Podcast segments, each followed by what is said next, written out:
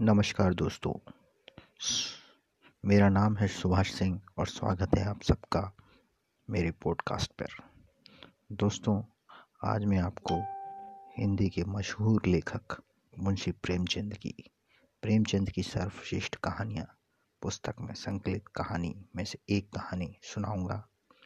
और ये पुस्तक राजपाल एंड सन्स नई सड़क दिल्ली से प्रकाशित है। आज की कहानी का नाम है मंत्र। दोस्तों, शुरू करते हैं आज की कहानी। संध्या का समय था, डॉक्टर चड्ढा गोल्फ खेलने को तैयार हो रहे थे। मोटर द्वार के सामने खड़ी थी कि दो कहार एक डोली लिए आते दिखाई दिए। डोली के पीछे बूढ़ा लाठी टेकता चला आता था। डोली औषधालय के सामने आकर रुक गई। बूढ़े ने धीरे धीरे आकर द्वार पर पड़ी हुई चिक में से झांका। ऐसी साफ़ सुथरी ज़मीन पर पैर रखते हुए उसे भय हो रहा था कि कोई घुड़क ना बैठे। डॉक्टर साहब को मेज के सामने खड़े देखकर भी उसे कुछ कहने का साहस ना हुआ। बूढ़े ने हाथ जोड़कर कहा, हुजूर, बड़ा गरीब आदमी हूँ।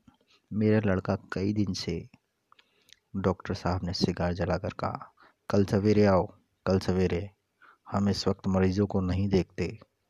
बूढ़े ने घुटने टेक कर ज़मीन पर सिर रख दिया और बोला, दुहाई है सरकार की, लड़का मर जाएगा। हुजूर, चार दिन से आँखें नहीं।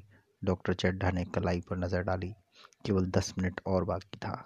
गोल्फ स्टिक खूंटी से उतारते हुए बोले, कल सवेरे आना, कल सवेरे।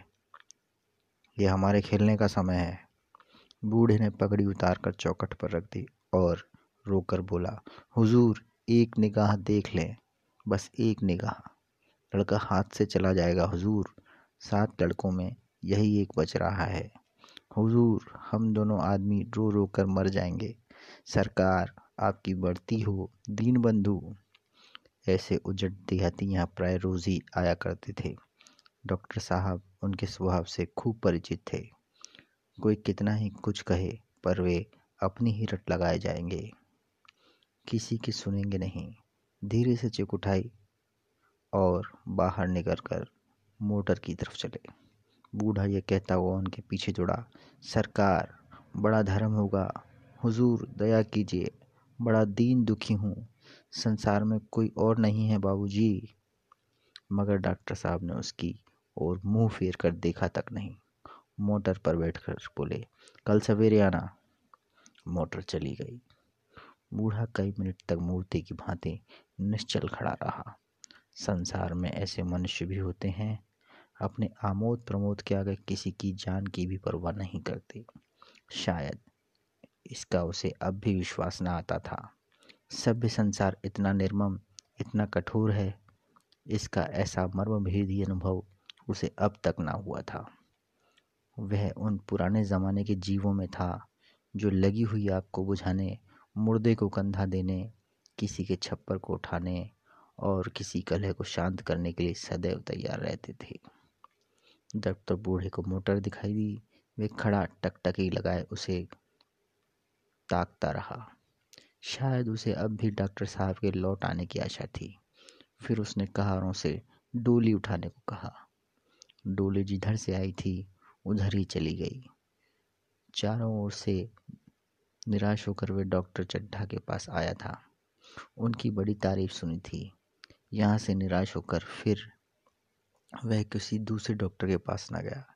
किस्मत ठोक ली। उसी रात को उसका हंसता खेलता सात साल का बालक अपनी बाल लीला समाप्त करके इस संसार से सिधार गया।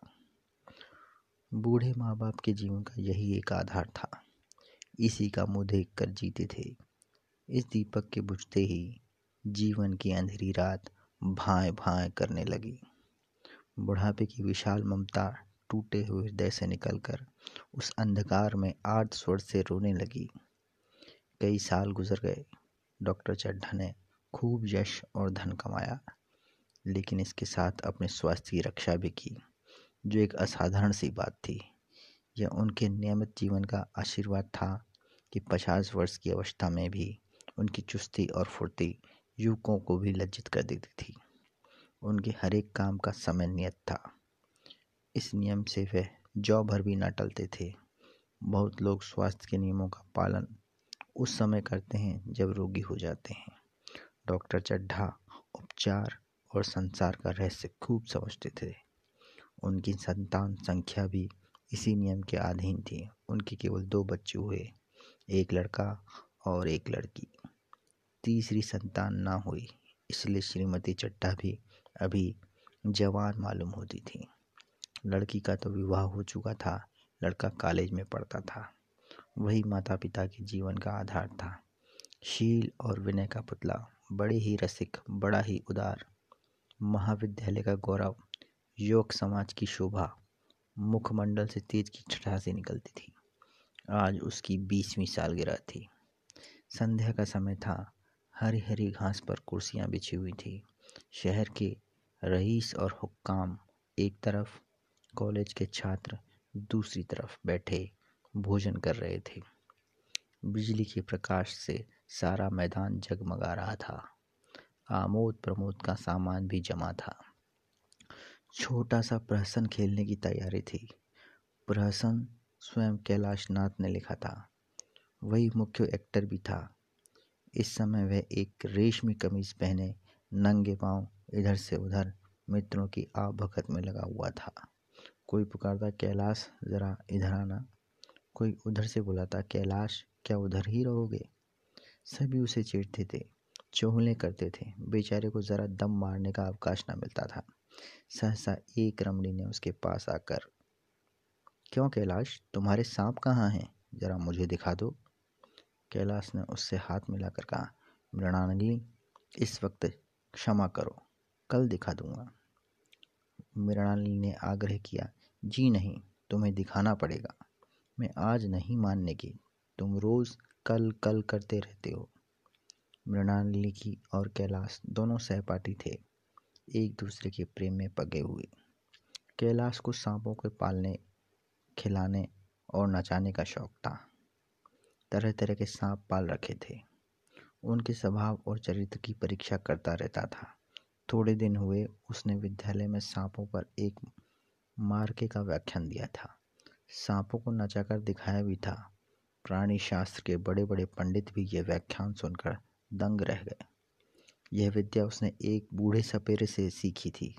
सांपों की जड़ी बूटियाँ जमा करने का उसे मरज था। इतना पता भर मिल जाए कि किसी व्यक्ति के पास कोई अच्छी जड़ी है, फिर उसे चैन न आता था। उसे लेकर ही छोड़ता था। यही व्यसन था। इस पर हज़ारों रुपए फूक चुका था। मृणालिनी कई बार आ चुकी थी, पर कभी सांपों को देखने के लिए इतनी उत्सुक न हुई थी। कह नहीं सकते आज उसकी उत्सुकता सचमुच जाग गई थी।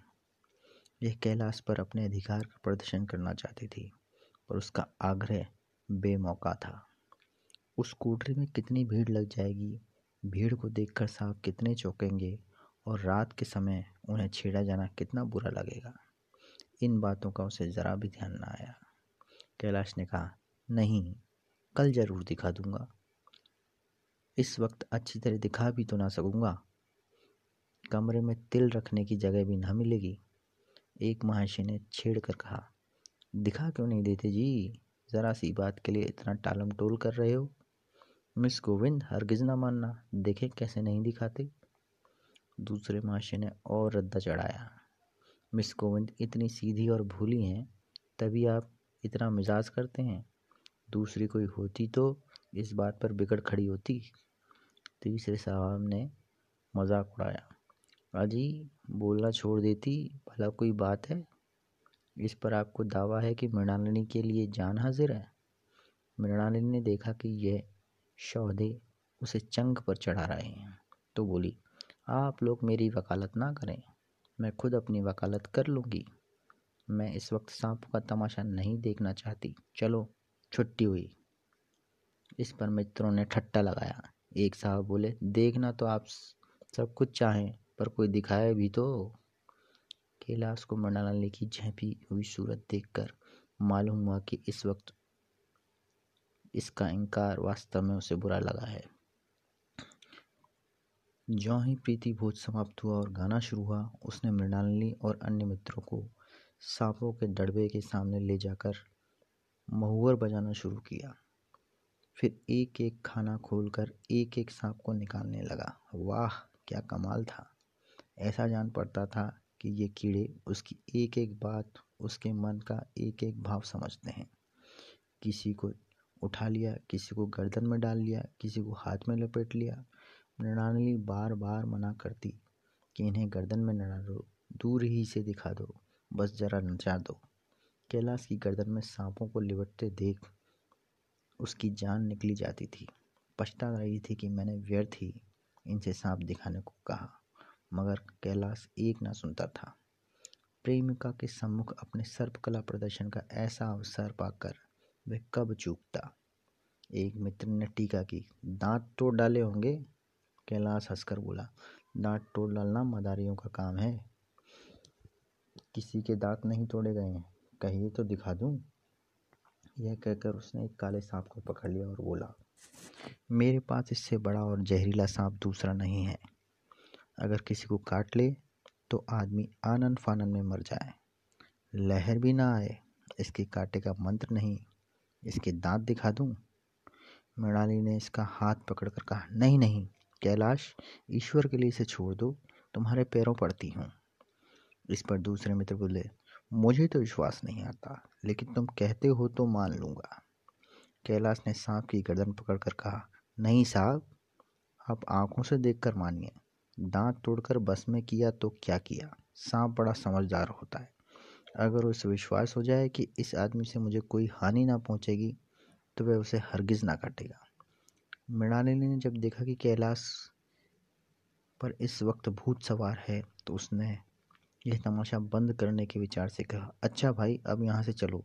देखो, गाना शुरू हो गया। आज मैं कोई चीज़ सुनाऊँगी। ये कहते हुए उसने कैलाश का कंधा पकड़कर चलने का इशारा किया और कमरे से निकल गई। मगर कैलाश तो विरोधियों का शंका समाधान करके ही दम लेना चाहता था।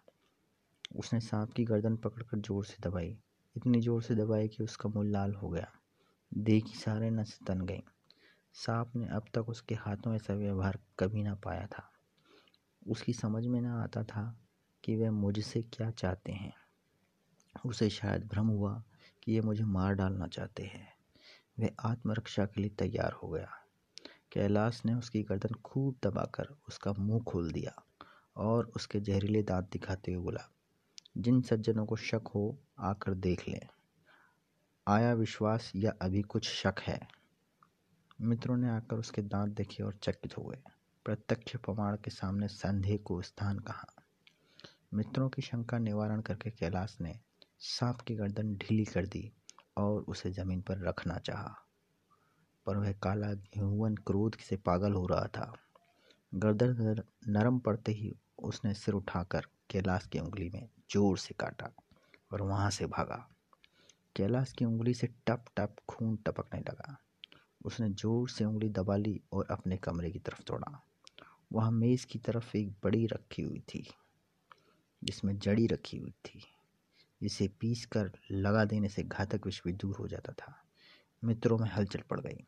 बाहर महफिल में भी खबर हुई। डॉक्टर साहब घबरा कर दौड़े। फ़ौरन उंगली की जड़ी कस कर बांधी गई और जड़ी पीसने के लिए दी गई। डॉक्टर साहब जड़ी के कायल न थे। वे उंगली का डसा भाग नष्टर से काट देना चाहते थे, मगर कैलाश को जड़ी पर पूर्ण विश्वास था। मृणालिनी पियानो पर बैठी हुई थी। ये खबर सुनते ही दौड़ी और कैलाश की उंगली से टपकते हुए खून को रूमाल से पोंछने लगी। जड़ी पीसी जाने लगी, पर उसी एक मिनट में कैलाश की आँखें झपकने लगी। ओठों पर पीलापन दौड़ने लगा। यहाँ तक कि वह खड़ा न रह सका। फर्श पर बैठ गया। सारे मेहमान कमरे में जमा हो गए। कोई कुछ कहता, कोई कुछ। इतने में जड़ी पीस कर आ गई। मृणाली ने उंगली पर लेप किया। एक मिनट और बीता। कैलाश की आँखें बंद हो गई। वह लेट गया। और हाथ से पंखा झेलने का इशारा किया। माँ ने दौड़कर उसका सिर गोद में रख लिया और बिजली का टेबल फ़ैन लगा दिया गया। डॉक्टर साहब ने झुककर पूछा, कैलाश, कैसी तबीयत है? कैलाश ने धीरे से हाथ उठाया, पर कुछ बोल ना सका। मृणाली ने करुणा स्वर में कहा, क्या जड़ी कुछ असर ना करेगी? डॉक्टर साहब ने सिर पकड़कर कहा, क्या बतलाऊं? मैं इसकी बातों में आ गया। अब तो नश्तर से भी कुछ फ़ायदा न होगा। आधा घंटे तक यही हाल रहा। कैलाश की दशा प्रतिक्षण बिगड़ती जाती थी। यहाँ तक कि उसकी आँखें पथरा गईं, हाथ पाँव ठंडे हो गए। मुख की कांति मलिन पड़ गई। नाड़ी कहीं का पता नहीं। मौत के सारे लक्षण दिखाई देने लगे। घर में कोहराम मच गया। मृणालिनी एक और सिट पीटने लगी। माँ अलग पछाड़े खाने लगी। डॉक्टर चड्ढा को मित्रों ने पकड़ लिया, नहीं तो वह नश्तर अपनी गर्दन पर मार देते। मेघ महाशय बोले, कोई मंत्र झाड़ने वाला मिले तो संभव है, अब भी जान बच जाए। एक मुसलमान सज्जन ने इसका समर्थन किया। अरे साहब, कब्र में पड़ी हुई लाशें ज़िंदा हो गई हैं ऐसे ऐसे बकमाल पड़े हुए हैं। डॉक्टर चड्ढा बोले, मेरी अकल पर पत्थर गया, पत्थर पड़ गया था कि इसकी बातों में आ गया। नश्तर लगा देता तो ये नौबत ही नहीं आती। बार बार समझाता रहा कि बेटा सांप ना पालो, मगर कौन सुनता था? बुलाइए किसी झाड़ फूँक करने वाले को ही। बुलाइए। मेरा सब कुछ ले ले, मैं अपनी सारी जायदाद उसके पैरों में रख दूँगा। लंगोटी बाँध कर घर से निकल जाऊँगा। मगर मेरा कैलाश मेरा प्यारा कैलाश उठ बैठे। घर के लिए किसी को बुलाइए। एक महाशय का किसी झाड़ने वाले से परिचय था। वह दौड़कर उसे बुला लाए, मगर कैलाश की सूरत देखकर उसे मंत्र चलाने की हिम्मत न पड़ी। बोला, अब क्या हो सकता है सरकार? जो कुछ होना था, हो चुका। अरे मूर्ख, ये क्यों नहीं कहता कि जो कुछ ना होना था, हो चुका? जो कुछ होना था, वह कहाँ हुआ? माँ बाप ने बेटे का सहरा कहाँ देखा? मृणालिनी का कामना तरु क्या पल्लव और पुष्प से रंजित हो सका? मन के वह स्वर्ण स्वप्न जिनसे जीवन आनंद का स्रोत बना हुआ था। क्या वे पूरे हो चुके? जीवन के नृत्य में, तारिका मंडित सागर में, आमोद की बाहर लूटते हुए, क्या इनकी नौका जलमग्न नहीं हो गई? जो ना होना था वह हो गया। वही हरा भरा मैदान था, वही चंदेली चांदनी, एक निशब्द संगीत की भांति प्रकृति पर छाई हुई थी। वही मित्र समाज, वही मनोरंजन के साधन मगर जहाँ हास्य की ध्वनि थी, अब करुणा क्रंदन और अश्रु प्रवाह था। शहर से कई मील दूर, एक छोटे से घर में एक बूढ़ा और बुढ़िया अंगीठी के सामने जाड़े की रात काट रहे थे। बूढ़ा नारियल पीता था और बीच बीच में खांसता जाता था। बुढ़िया दोनों घुटनों में सिर डाले आग की ओर ताक रही थी। एक मिट्टी के तेल की कुप्पी ताक पर जल रही थी। घर में ना चारपाई थी, ना बिछौना। एक किनारे थोड़ी सी पुआल पड़ी थी। उसी कोठरी में एक चूल्हा था। बुढ़िया दिन भर उपले और सूखी लकड़ियाँ बटोरती। बूढ़ा रस्सी बटकर बाज़ार में बेच आता। यही उनकी जीविका थी। उन्हें न किसी ने रोते देखा, न हँसते। उनका सारा समय जीवन, जीवित रहने में कट जाता था। मौत द्वार पर खड़ी थी। रोने या हंसने की कहाँ फुर्सत? बुढ़िया ने पूछा। कल के लिए तो सन है ही नहीं, काम क्या करोगे? जाकर झगड़ू शाह से दस शेर सन उधार लाऊँगा। उसके पहले पैसे तो दिए ही नहीं, और उधार कैसे देगा? ना देगा ना सही, घास तो कहीं नहीं गई ना। दोपहर तक क्यों दो आने की भी ना काट पाऊँगा? इतने में आदमी ने द्वार पर आवाज़ दी। भगत भगत, क्या सो गए? किवाड़ खोलो। भगत ने उठकर किवाड़ खोल दिए। एक आदमी ने अंदर आकर कहा, कुछ सुना? डॉक्टर चड्डा बाबू के लड़के को सांप ने काट लिया? भगत ने चौंक कर कहा, चड्डा बाबू के लड़के को? वही चड्डा बाबू है ना? वह छावनी में बंगले में रहते हैं।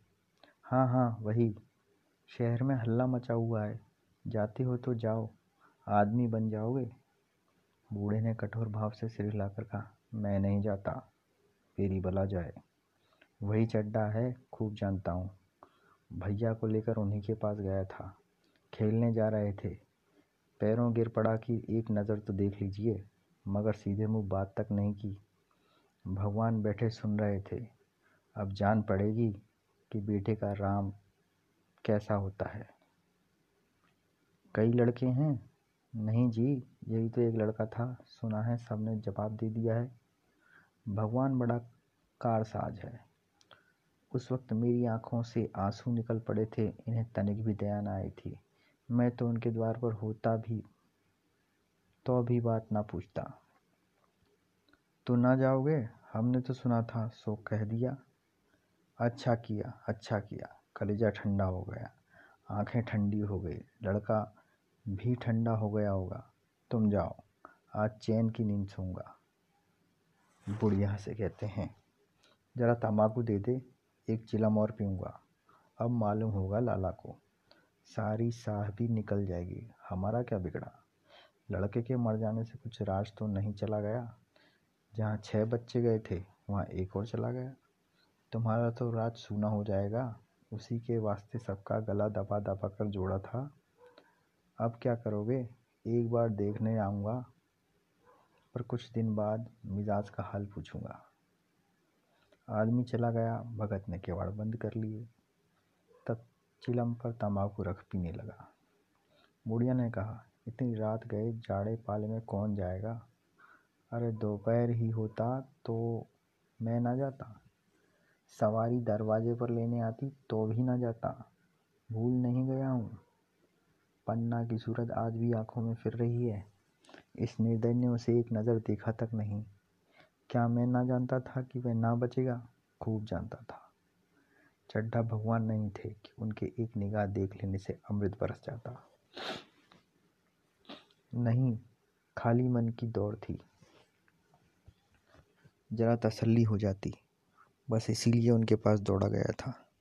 अब किसी दिन जाऊँगा और कहूँगा, क्यों साहब, कहिए, क्या रंग है? दुनिया बुरा कहेगी। कहे, कोई परवाह नहीं। छोटे आदमियों में तो सब ऐब होते ही हैं, बड़ों में कोई ऐब नहीं होता, देवता होते हैं। भगत के लिए जीवन में यह पहला अवसर था कि ऐसा समाचार पाकर वह बैठा रह गया। अस्सी वर्ष के जीवन में ऐसा कभी ना हुआ था कि सांप की खबर पाकर वह दौड़ा ना गया हो। माघ, पूस की अंधेरी रात, चैत बैसाख की धूप और लू सावन बांधों के चढ़े हुए नदी और नाले, किसी की उसने कभी परवाह न की। वह तुरंत घर से निकल पड़ता था। निस्वार्थ, निष्काम। लेन देने का विचार कभी दिल में आया ही नहीं। यह ऐसा काम ही न था। जान का मूल्य कौन दे सकता है? यह एक पुण्यकार था। सैकड़ों निराशों को उसके मंत्रों ने जीवन दान दे दिया था। पर आज वह घर से कदम नहीं निकाल सका। यह खबर सुनकर भी सोने जा रहा है। बुढ़िया ने कहा, तंबाकू अंगीठी के पास रखी हुई है। उसके भी आज ढाई पैसे हो गए, देती ही न थी। बुढ़िया ये कहकर लेटी, बूढ़े ने कुप्पी बुझाई, कुछ देर खड़ा रहा, फिर बैठ गया। अंत को लेट गया, पर वह खबर उसके हृदय पर बोझ की भांति रखी हुई थी। उसे मालूम हो रहा था, उसकी कोई चीज़ खो गई है, जैसे सारे कपड़े गीले हो गए हैं। या पैरों में कीचड़ लगा हुआ है। जैसे कि उसके मन में बैठा हुआ उसे घर से निकालने के लिए कुरेद रहा है। बुढ़िया ज़रा देर में खर्राटे लेने लगी। बूढ़े बातें करते करते सोते हैं और ज़रा सा खटका होते ही जागते हैं। तब भगत उठा, अपनी लकड़ी उठा ली और धीरे से किवाड़ खोले। बुढ़िया की नींद चट गई। उसने पूछा, कहाँ जाते हो? कहीं नहीं। देखता था कितनी रात बाकी है। अभी बहुत रात है, सो जाओ। नींद नहीं आती। नींद काहे को आएगी? मन तो चड्ढा के घर पर लगा हुआ है। चड्ढा ने मेरे साथ कौन सी नेकी कर दी है जो वहाँ जाऊँ? वह आकर पैरों में पड़े तो भी ना जाऊँ? उठे तो उसी इरादे से हो। नहीं री, ऐसा अहमक नहीं हूँ कि जो मुझे काटे, बोवे, उसके लिए फूल बोता फिरूं। बुढ़िया फिर सो गई। भगत ने किवाड़ लगा दिए और फिर आकर बैठ गया। पर उसके मन की कुछ वही दशा थी जो बाजे की आवाज़ कान में पड़ते ही उपदेश सुनने वालों की होती है।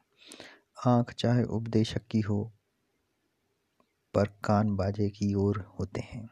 दिल में भी बाजे की ध्वनि गूंजती रहती है। शर्म के मारे जगह से नहीं उठता। निर्दयी प्रतिघात का भाव भगत के लिए उपदेशक था, पर हृदय उस अभागे युवक की ओर था, जो कुछ समय में मर रहा था। जिसके लिए एक एक पल का विलंब घातक था। उसने फिर किवाड़ खोले। इतने धीरे से कि बुढ़िया को भी खबर ना हुई। बाहर निकल आया। उसी वक्त गाँव का चौकीदार गश्त लगा रहा था। बोला, कैसे उठ बैठे भगत? आज तो बड़ी सर्दी है। कहीं जा रहे हो क्या? भगत ने कहा नहीं जी, जाऊँगा कहाँ? देखता था अभी कितनी रात है। भला कै बजे होंगे? चौकीदार बोला, एक बजा होगा और क्या? अभी थाने से आ रहा था। दो देखा कि डॉक्टर चड्डा बाबू के बंगले पर बड़ी भीड़ लगी हुई थी। उनके लड़के का हाल तो तुमने सुना होगा। कीड़े ने छू लिया है। चाहे मर भी गया हो, तुम चले जाओ तो शायद बच जाए। सुना है, दस हज़ार तक देने को तैयार हैं, भगत।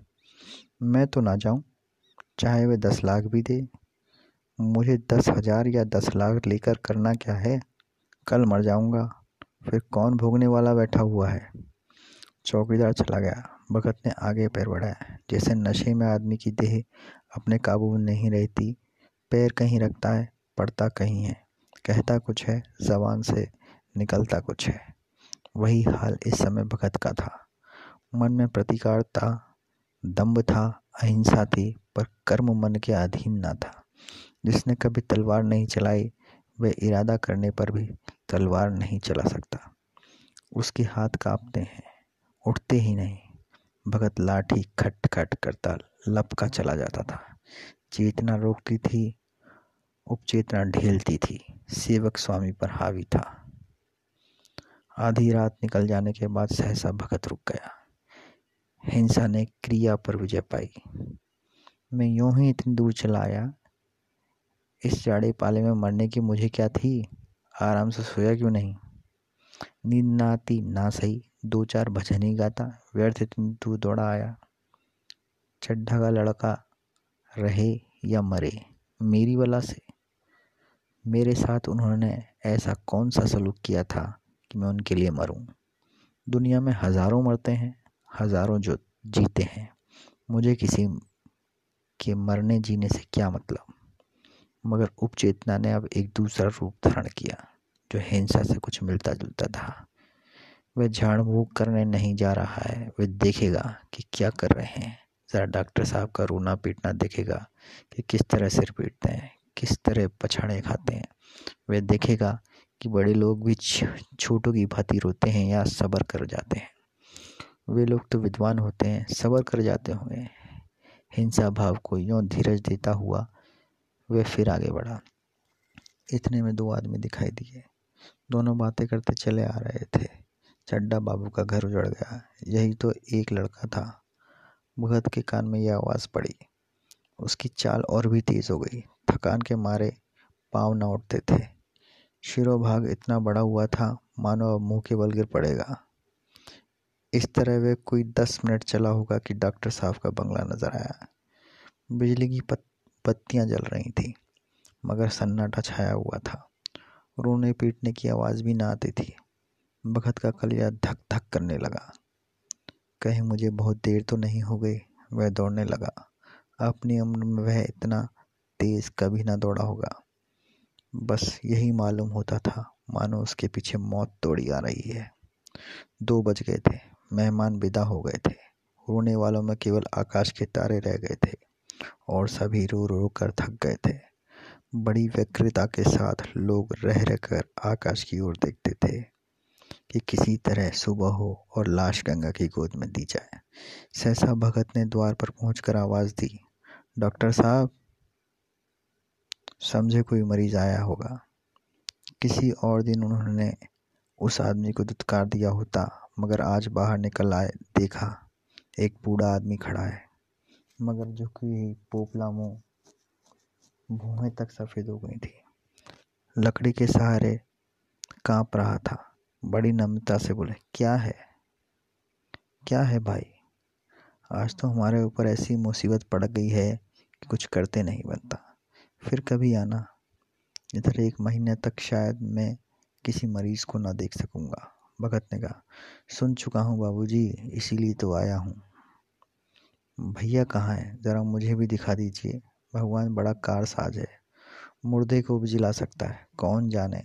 अब भी उसे दया आ जाए। चड्ढा ने व्यवस्थित, चड्ढा ने व्यथित स्वरूप में कहा, चलो देख लो, मगर तीन चार घंटे हो गए, जो कुछ होना था, हो चुका। बहुतेरे झाड़ने फूकने वाले देख देख कर चले गए। डॉक्टर साहब को आशा तो क्या होती? हाँ बूढ़े पर दया आ गई, अंदर ले गए। भगत ने लाश को एक मिनट तक देखा, तब मुस्का मुस्कुरा कर बोला, अभी कुछ नहीं बिगड़ा, बाबू। वाह, नारायण चाहेंगे तो आधे घंटे में भैया उठ बैठेंगे। आप नहा के दिल छोटा कर रहे हैं। ज़रा कहारों से कहिए, पानी तो भरें। कहारों ने पानी भर भर कर कैलाश को नहलाना शुरू किया। पाइप बंद हो गया था। कहारों की संख्या अधिक न थी। इसलिए मेहमानों ने अहाते के बाहर के कुएँ से पानी भर भर कर कहारों को दिया। मृणालिनी कलसा दिए पानी ला रही थी। बूढ़ा भगत खड़ा मुस्करा मुस्करा कर मंत्र पढ़ रहा था, मानो, विजय उसके सामने खड़ी है। जब एक बार मंत्र समाप्त हो जाता, तब वह एक जड़ी कैलाश को सूँगा देता। इस तरह न जाने कितने घड़े कैलाश के सिर पर डाले गए और न जाने कितनी बार भगत ने मंत्र फूका। आखिर जब उषा ने अपनी लाल लाल आँखें खोली तो कैलाश की लाल लाल आँखें भी खुल गईं। एक क्षण में उसने अंगड़ाई ली और पानी पीने को मांगा। डॉक्टर चड्ढा ने दौड़कर नारायणी को गले लगा लिया। नारायणी दौड़कर भगत के पैरों पर गिर पड़ी और मृणाली कैलाश के सामने आँखों में आँसू भरे पूछने लगी, अब कैसी तबीयत है?